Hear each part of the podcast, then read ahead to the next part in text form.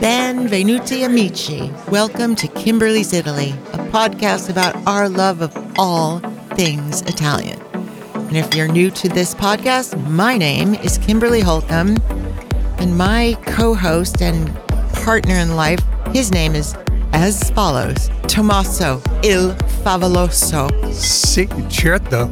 Sometimes we call him il famoso. Don't be confused. There are lots Because he can't be both at the same time. There are lots of other things I get, I get called, which are not available on this podcast because it's clean.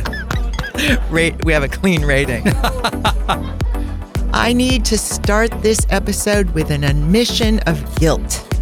I just went on Facebook yesterday for the first time in months, and I saw so many messages and comments on our various posts. So I need to apologize. Mi dispiace. That means I'm sorry. Actually, you can say that in a few ways. Mi dispiace, or get rid of the di in front and just simply say mi spiace. And in this case, I'm going to go for it and say mi dispiace moltissimo. I am very sorry. And I'll cast a little blame here in that Tommaso's supposed to be my Facebook guy, but I don't know. You slacked off maybe? I'm supposed to be the Facebook guy. Yeah, my Facebook guru because I never go on. so let's just apologize collectively. How's that? Yeah, mi dispiace. Bravo. Okay.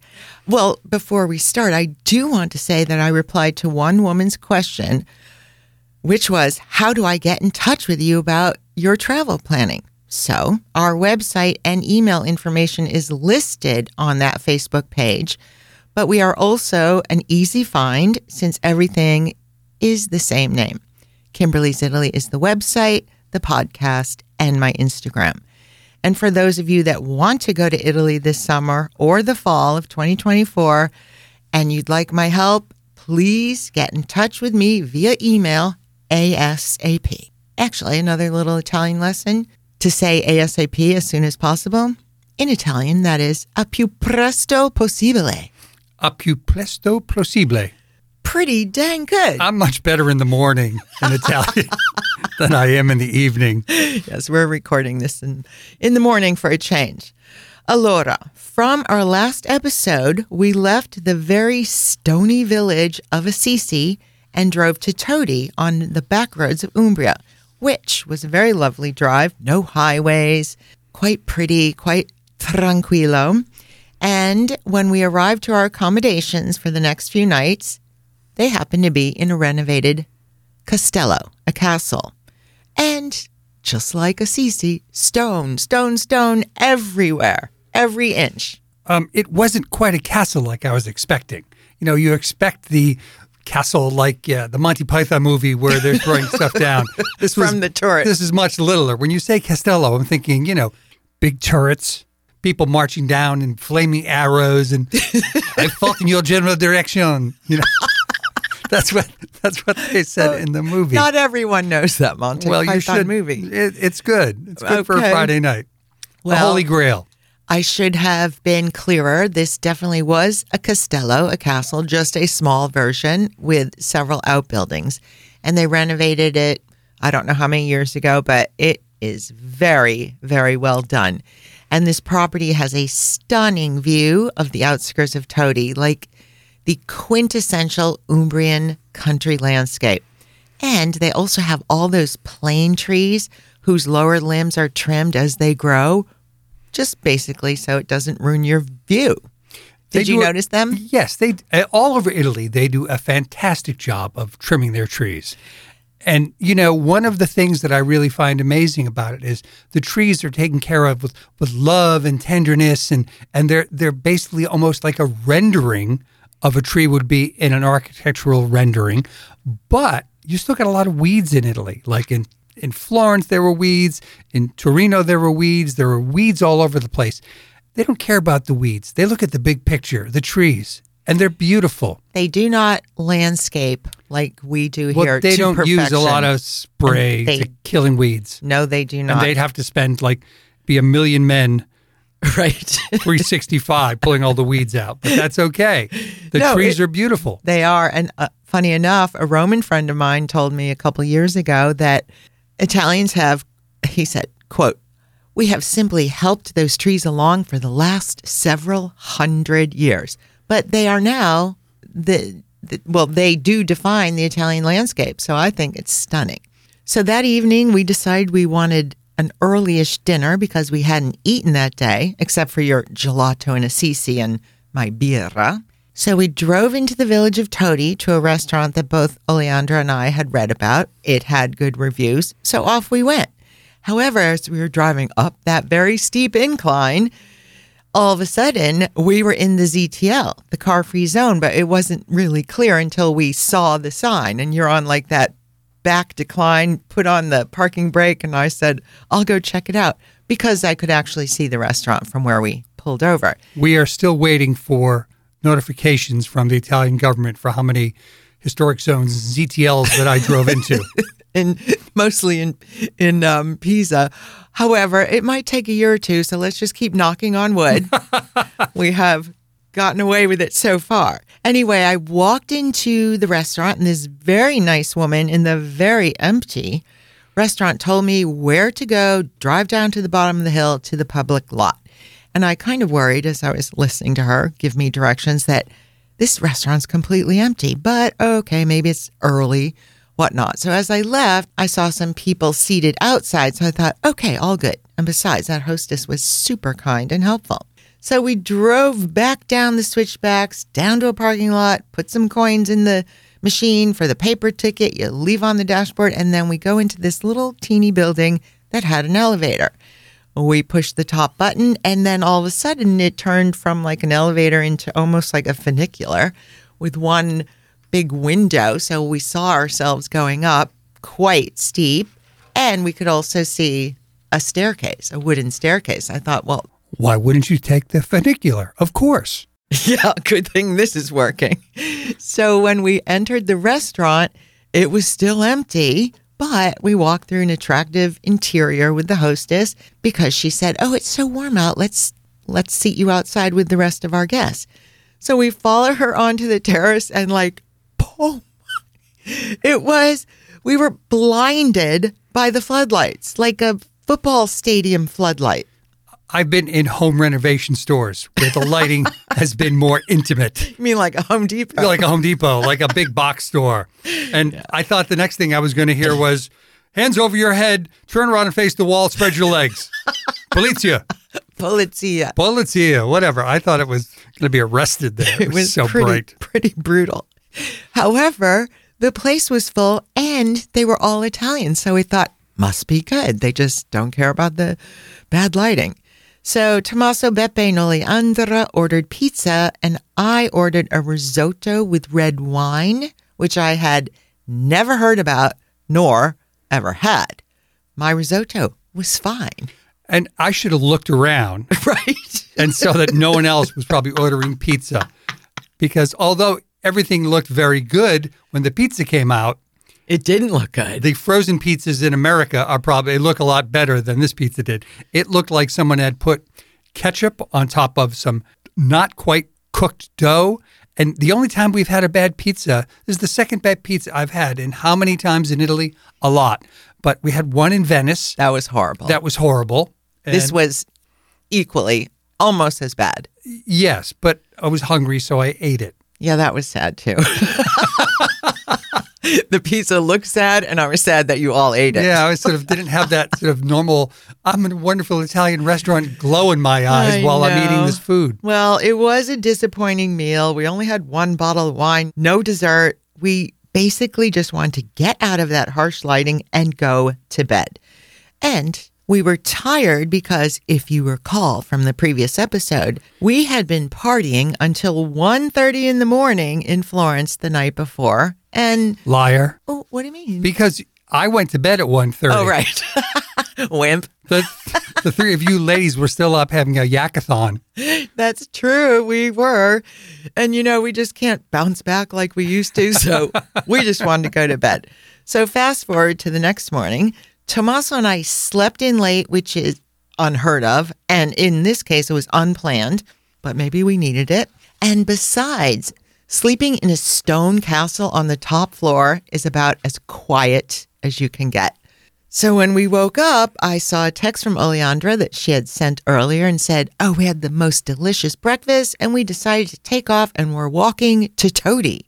And Tommaso and I thinking like, wow, super adventurous of them. Super aggressive. Right, because what we had seen from our drive there the night before, the village itself does indeed look very picturesque, but it was a long way and very, very steep to drive. So we thought, okay, Happily slept in. good good luck. And since we missed our breakfast, I just walked around to look for one of the staff who, by the way, everyone that worked in this place was so incredibly kind, friendly, helpful, all nationalities. They were awesome. So I've found one man and he brought us two cappuccinos and a little brioche for Tommaso. And we were sitting outside in the courtyard. because they actually knew we were there and they knew how many people they had in and Right, counted that we them, missed and breakfast. m- we missed breakfast so they knew it And they thought you might, they thought i might be terribly disappointed if you didn't have a and i would have been Italian brioche. So as we sat there, we decided, you know what? Let's, uh, we have this day to ourselves. Let's take a road trip of our own and go to the village of Montefalco. We actually spoke about this previously in episode number 63. And since Tommaso had never been to Umbria, I wanted to show him the classic Umbrian villaggio. So Montefalco it was. We revved up the Fiat Tipo and we took off on back roads. And luckily for us, it was a stunning day. Do you remember those like big, billowy clouds and that deep blue sky? it was wonderful It was so pretty, visually arresting. And there would be shadow from the clouds, and then boom, the sun came out, and all we saw were olive orchards, more olive Vineyards. orchards, vineyards, tons of vineyards.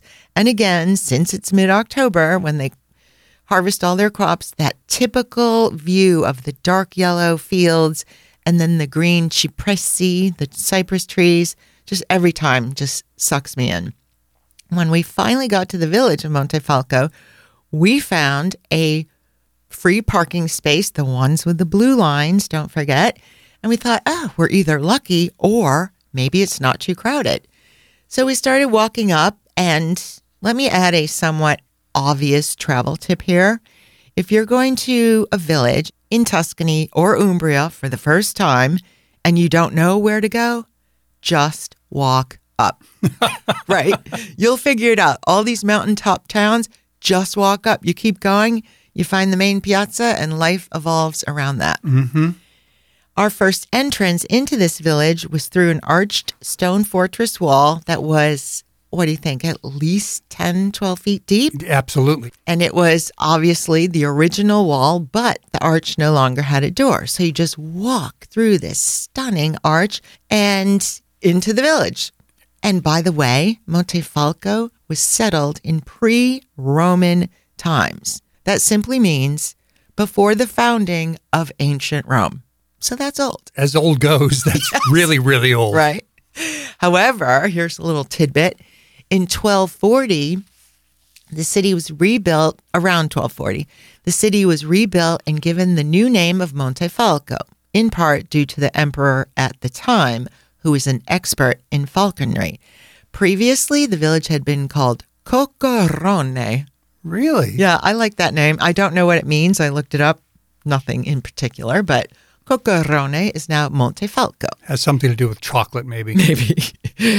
so we were there. This date was October 14th. I just want to point that out because there was not a tourist in sight. And we had just been in Firenze two days earlier, and it was the complete polar opposite. Tourists everywhere. yes that's where tommaso gets it his little little aggravated walk when he walks around people and looks back and said catch up to everyone and it felt so good here just to be able to walk where you wanted to go Right. without having to dodge people and Right. walk around people And figure out an alternative route to get to our destination. absolutely Yes, it was awesome. And as I mentioned, Montefalco is teeny, but we did walk every single car free street and came across several ancient churches with quite unique profiles. And it's just one of those villages where all the buildings are the same height, basically, about two to three stories at the most. And you know, the difference of that is it allows everything to be brighter, more sun gets down right, there. less shadows. It was just perfect. So we finally made our way to Piazza del Comune, which is the main piazza. And here is where I, you know, might have screwed up a teeny bit because it was about 2:30. And keep in mind that ristorante and osterias that are open for lunch, they close at 2:30. Oops.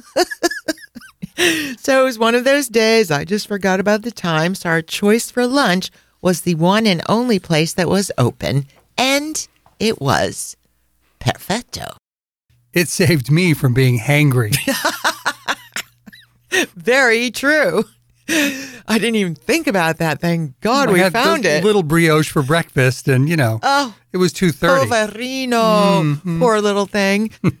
we sat outside under the shade of an umbrella because, yes, it was still very warm in Italy. And what did you have? I had a wonderful prosciutto crudo Oh, right. and this soft flatbread that they made in back Mm. with the stone that was also probably from pre-Roman times.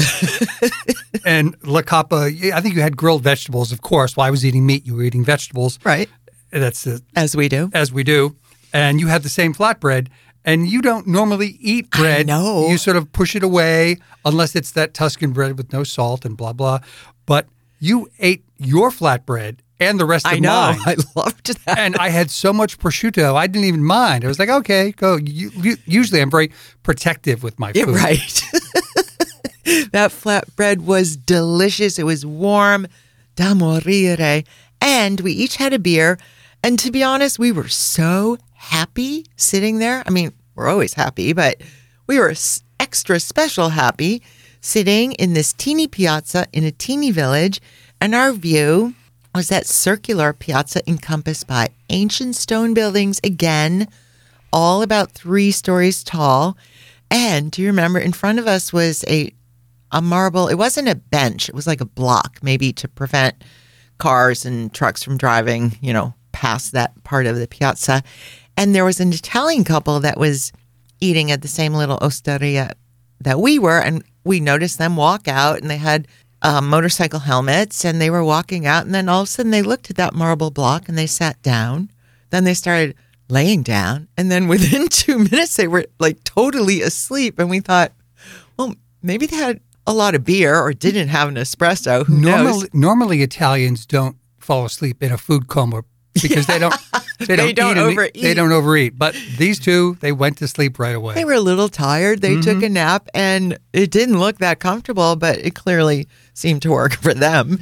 So that was a funny view we had. And then Tommaso and I ordered, uh, or I should say, I ordered, but apologized beforehand for ordering a cappuccino since it was so late in the day and an espresso for Tommaso. And keep in mind, it's totally allowed to have an espresso any time of day or night, but it's just the coffee drinks with milk that are against the law. But they served them both to us on, do you remember? It was like this wooden board, like a small wooden cutting board type thing. And there's our pretty cappuccino and your espresso in a glass. And they had added these two small sweets that were circular. They kind of look like the Taralli sweets from Puglia, but they were whole grain with coarse sugar on top. So I ate those too, both of them. Mm-hmm. It was your day to pick from my plate. After our perfect lunch, we decided to walk on the other side of Montefalco. And again, no tourists.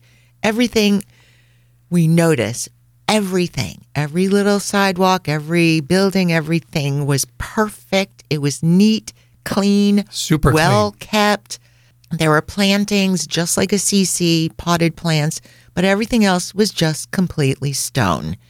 And, you know, other than the stone were wooden doors, and that was it. And I actually took several photos that I looked at this morning of these stone walls. And just like Assisi and everywhere else in Italy, when they're refortifying or renovating something, if they come across a previous material from that wall or from that building, another type of marble, another type of stone or brick, they leave it. They leave it exposed and then they kind of renovate around it. And I they do that for history's sake and I find it really fabulous. So I took a lot of pictures and I can put some on Instagram to show you what I'm talking about.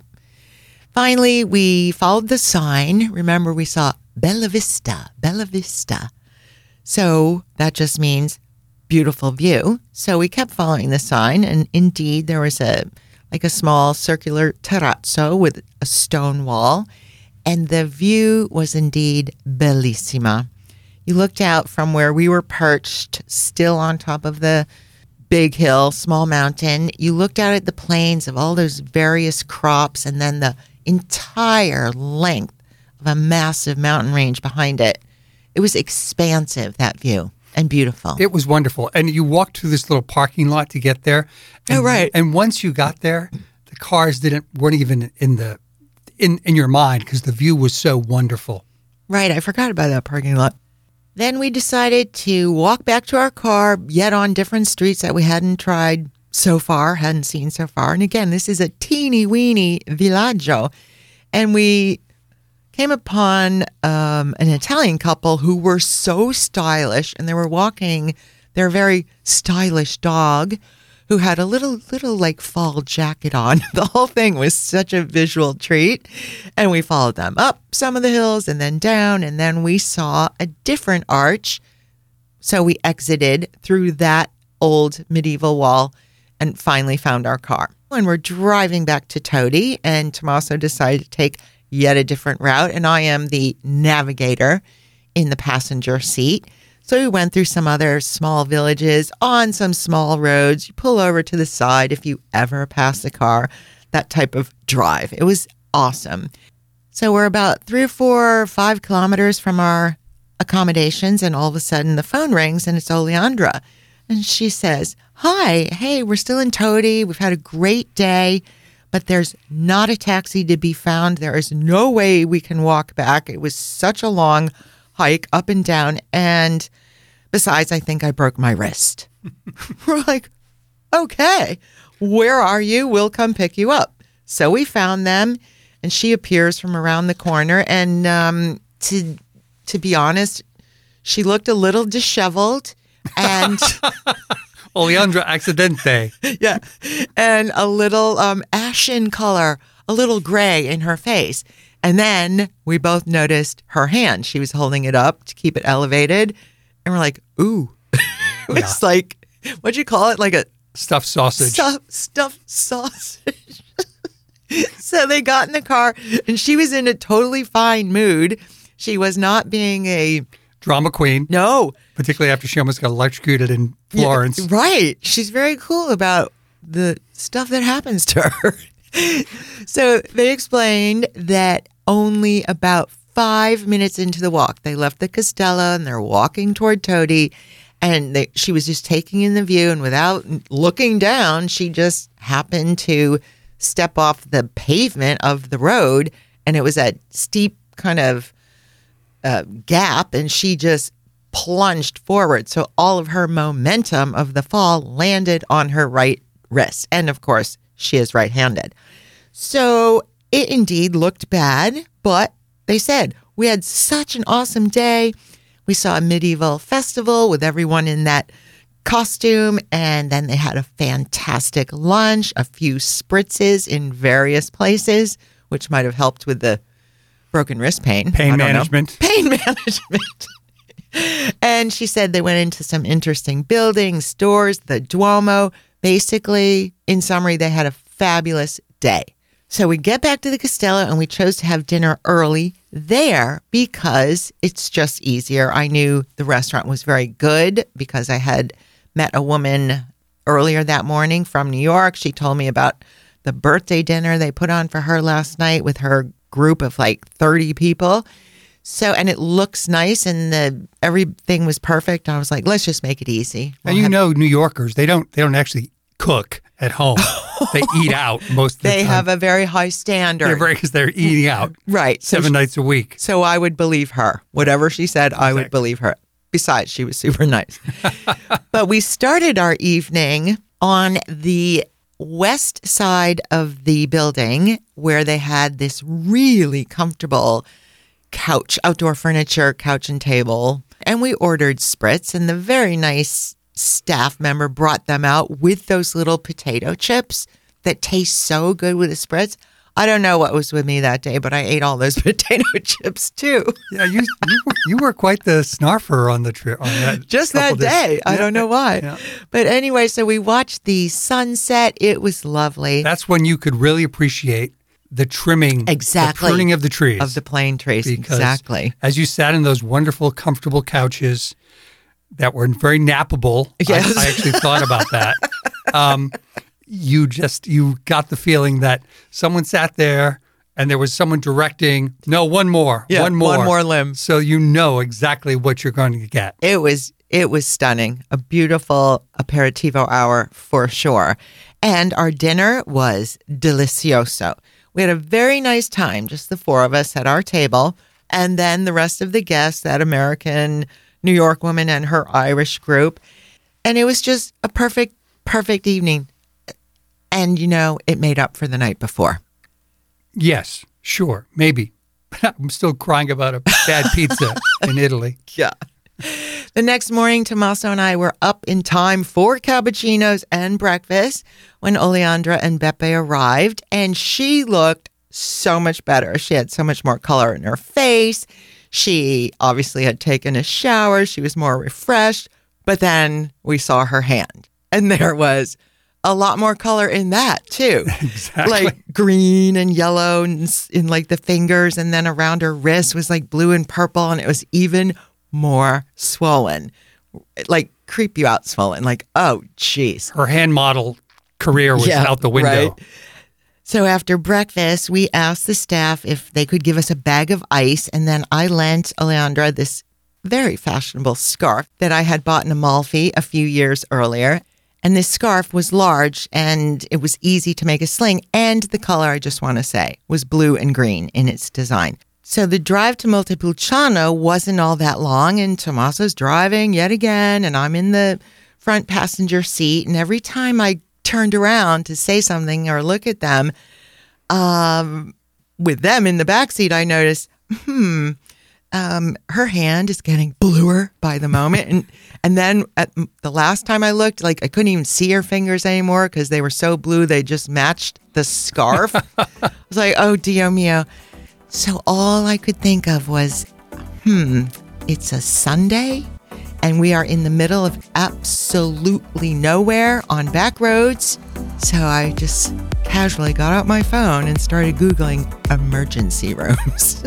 Emergency for amputation. No, gross. God. Just a broken wrist situation. And, you know, I think that's where we'll leave you. How about that? We'll be back next week with Adventures of Oleandra's Accidente. in Montepulciano. Sì. Ok, grazie mille tutti. Ci sentiamo la settimana prossima. ciao ciao. Ciao, ciao.